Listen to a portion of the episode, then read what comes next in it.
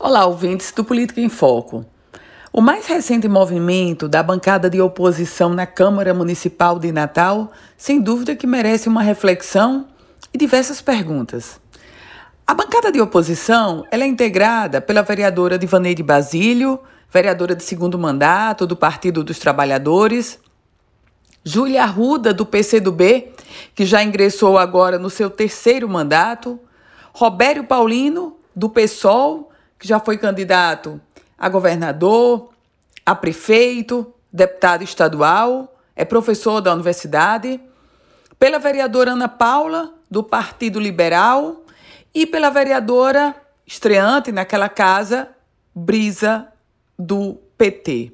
Eis que essa bancada de oposição escolhe como líder da bancada a, estreante vereadora Brisa, sem nenhuma nenhuma experiência no parlamento da capital potiguar, Brisa do PT é a nova líder da bancada de oposição.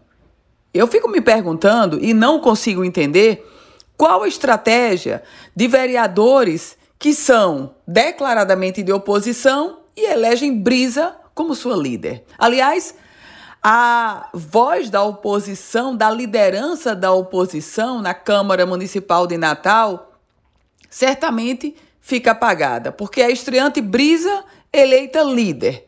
Ela que não tem nenhuma experiência. E a vice-líder é a vereadora Ana Paula, que está entrou no seu segundo mandato e fez um primeiro mandato extremamente apático.